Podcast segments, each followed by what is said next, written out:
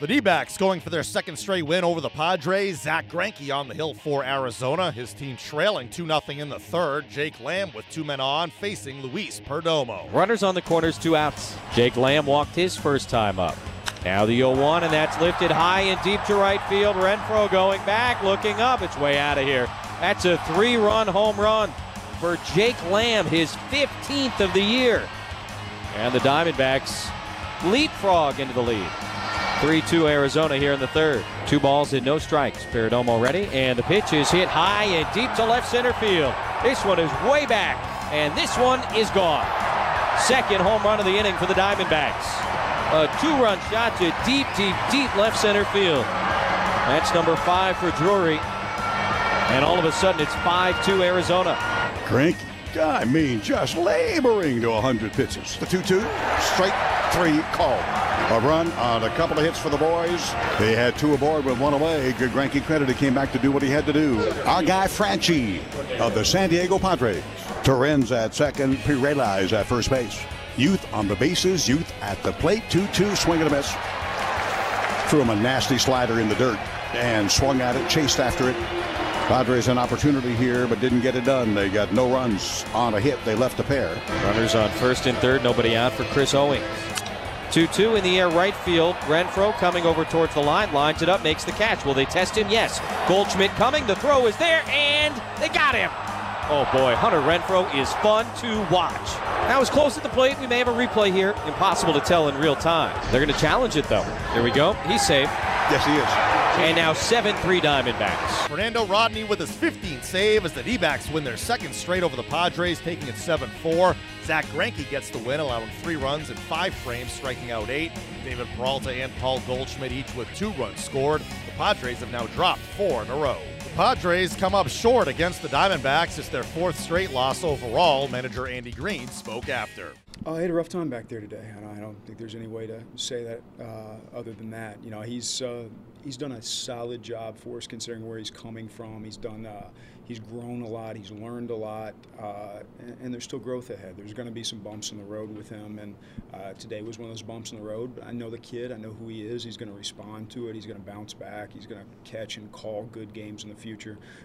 today was definitely a tough challenge for him. You told me that the best way to get to Greinke was to capitalize on his mistakes. How do you think the hitters did with that today? I actually thought we swung the bats relatively well. We left a number of guys out there. We had some opportunities. We squared some balls up kind of all day long. Uh, had him on the ropes uh, in multiple innings. He was able to wiggle out of most of it, but uh, I thought Franchy Cordero had great swings. Uh, Solarte, obviously, early in the game did as well. I felt like you know our approach was better against him. Even some of our strikeouts were much better than they have been in the past. But uh, uh, you know, if you got to put up a touchdown against him to win, like you're probably not going to win a lot of baseball games. How nice was it to see the first two guys in the order produce? Good. Uh, I'm really pleased with Franchy. I mean, he's, uh, it took him out there to take a shot with Hedgie against the lefty. Uh, but Franchy had good at bats from the first swing of the day, so he was going to get a fastball and try to get on it quick. And great line out to left field, uh, hard contact kind of the rest of the day. And uh, he's done a really nice job since he's been here, and uh, look forward to continuing to watching him play.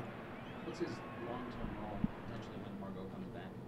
I don't, I, I don't, you know, I, I, don't get too caught up into that. I mean, he's got a baseball game to play. He played it today. Played a good one. Uh, all that stuff takes care of itself if he takes care of the day to day. And uh, I feel, I mean, he's been here. He started every game with the exception of yesterday for the first time against a lefty, and uh, he's going to play a lot more than he's not. And right now, that's the situation he's in, and he's he's capitalizing on it.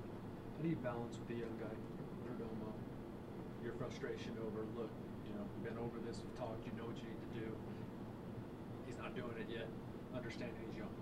He's, I mean, he's young. The guy catching him is young. Like, so you have to think in context of what we're running out there at that point in time. They both have talent. They both have upside. Uh, Luis Torrens is going to learn, but uh, how demonstrative I need to be and Darren Balsley needs to be to get that message across quicker. Like that's what we battle with every day. Clearly, we need to be stronger with the message because it did not get across how we want him to attack in a Major League Baseball game. If he's going to be successful, which we think he is, like he cannot pitch the way he did today. And uh, you know, chalk it up to a learning experience now. But he's been in the league for a year and a couple months now, so it, it's time to start learning those things. Do you think he was just hesitant because he was nervous? No, I don't. I don't think he was nervous. I think he was uh, probably pitching to the fingers that were put down to him. But he can take some ownership out there, and Luis Torrens is going to learn too. But those guys both have a, a ton of future potential, and uh, we have worked extensively with Perdomo on pitching to both sides of the plate to every single batter, and that's uh, something that did not happen today, and something needs to happen in the future. Solarte's advance at bats against Greinke were pretty professional. Nice job both times. Yeah, he, yeah, he had great at bats. Uh, that slider down and in, that's a tough pitch to cut off and hit out of the ballpark.